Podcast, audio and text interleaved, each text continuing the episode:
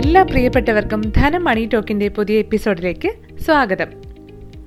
ഭാവിയിലെ സാമ്പത്തിക ലക്ഷ്യങ്ങൾ കൈവരിക്കാൻ മൂന്ന് പാഠങ്ങൾ. ഇതാണ് ഇന്നത്തെ ധനം മണി ടോക്കിലൂടെ ഞാൻ പറയുന്നത്. ഭാവിയിലേക്കുള്ള സാമ്പത്തിക ലക്ഷ്യങ്ങൾ നമുക്കെല്ലാവർക്കും ഉണ്ട് ചിലർക്ക് അതൊരു വീടായിരിക്കാം.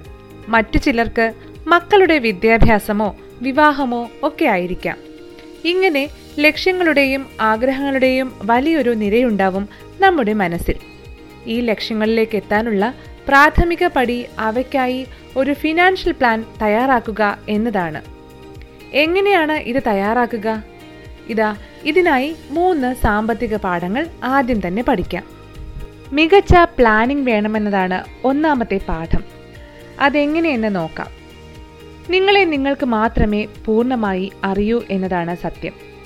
അതിനാൽ തന്നെ നിങ്ങളുടെ വരുമാനം സമ്പാദ്യം ചെലവുകൾ എല്ലാത്തിലും ഉപരി നിങ്ങളുടെ ലക്ഷ്യങ്ങളെക്കുറിച്ച് ബോധവാന്മാരായിരിക്കുക എന്നത് പ്രധാനമാണ്. സമ്പത്ത് സൃഷ്ടിക്കുക എന്നത് ഈ കാലഘട്ടത്തിൽ എളുപ്പമല്ലെന്ന് നമുക്ക് ഓരോരുത്തർക്കും അറിയാം. എന്നാൽ ഭാവിയിലേക്ക് നിങ്ങൾ കരുതലോടെ ഇരിക്കേണ്ടിയിരിക്കുന്നു. അതിനാൽ വേണ്ടതെന്ത് വേണ്ടാത്തതെന്ത് പൂർണമായി ഒഴിവാക്കേണ്ടതെന്ത് എന്നുള്ള തിരിച്ചറിവ് വേണം. എന്നിട്ട് ലക്ഷ്യങ്ങൾ നിർവചിക്കുക. ഭാവി എന്റേതാണ് കഷ്ടപ്പാടുകൾ വരാതെ എന്റെ ജീവിതത്തെ പരീക്ഷിക്കാനുള്ള ഉത്തരവാദിത്വവും എനിക്കാണ് എന്ന് തിരിച്ചറിയുക. ഇതാണ് ലക്ഷ്യങ്ങളിലേക്ക് എത്താനുള്ള ആദ്യ കടമ്പ.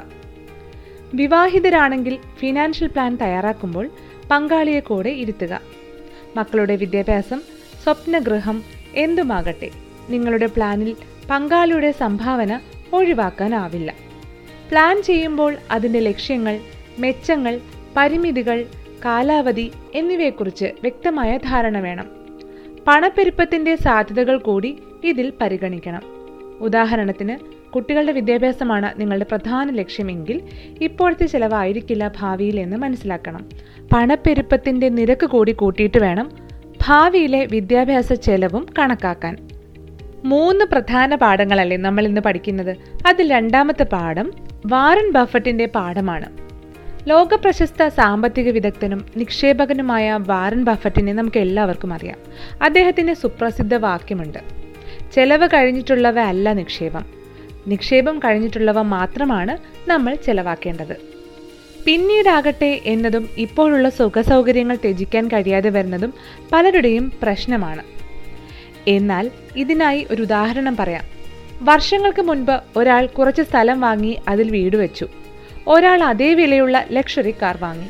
എന്നാൽ കാർ തുരുമ്പിച്ച് പോയ ആൾ ഇന്നും വാടക വീട്ടിൽ കഴിയുമ്പോൾ വർഷങ്ങൾക്ക് മുമ്പ് വാങ്ങിയ വീടും പറമ്പും വിറ്റ് ഇന്ന് മറ്റേയാൾ അപ്പാർട്ട്മെന്റും കൂടെ കാറും വാങ്ങി അത്യാവശ്യം സമ്പത്തും സൃഷ്ടിച്ചു. എന്ത് തിരഞ്ഞെടുക്കുന്നു എന്നതാണ് സ്വത്ത് സമ്പാദനത്തിലെ കാമ്പ്. അതിനാൽ എപ്പോഴും നമ്മുടെ വരുമാനം കണക്കാക്കി അതിനുശേഷം ചെലവും അതിനു മുമ്പ് തന്നെ സമ്പാദ്യവും നിശ്ചയിക്കുക.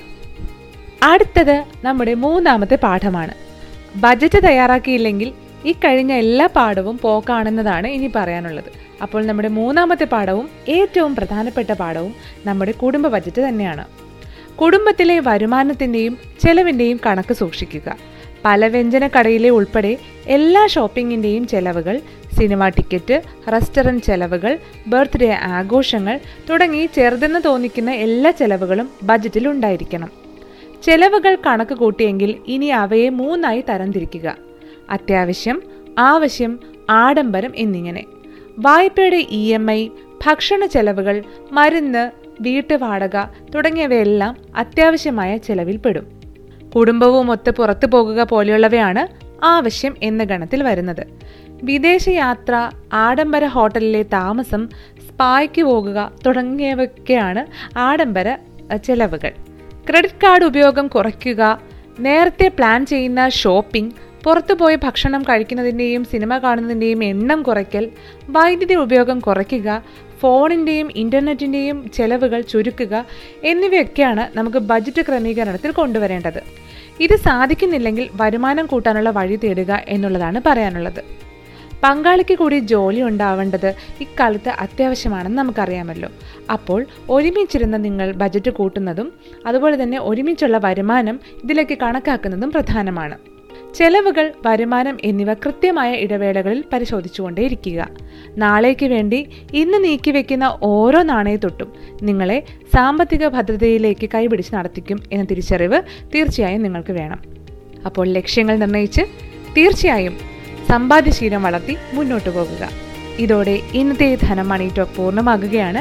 മണി ടോക്കിനെ കുറിച്ചുള്ള നിങ്ങളുടെ വിലപ്പെട്ട അഭിപ്രായങ്ങൾ ഞങ്ങളെ തീർച്ചയായും അറിയിക്കണം. ഷെയർ ചെയ്യാനും മറക്കരുത്. This is Rakhi Parvathy signing off നന്ദി.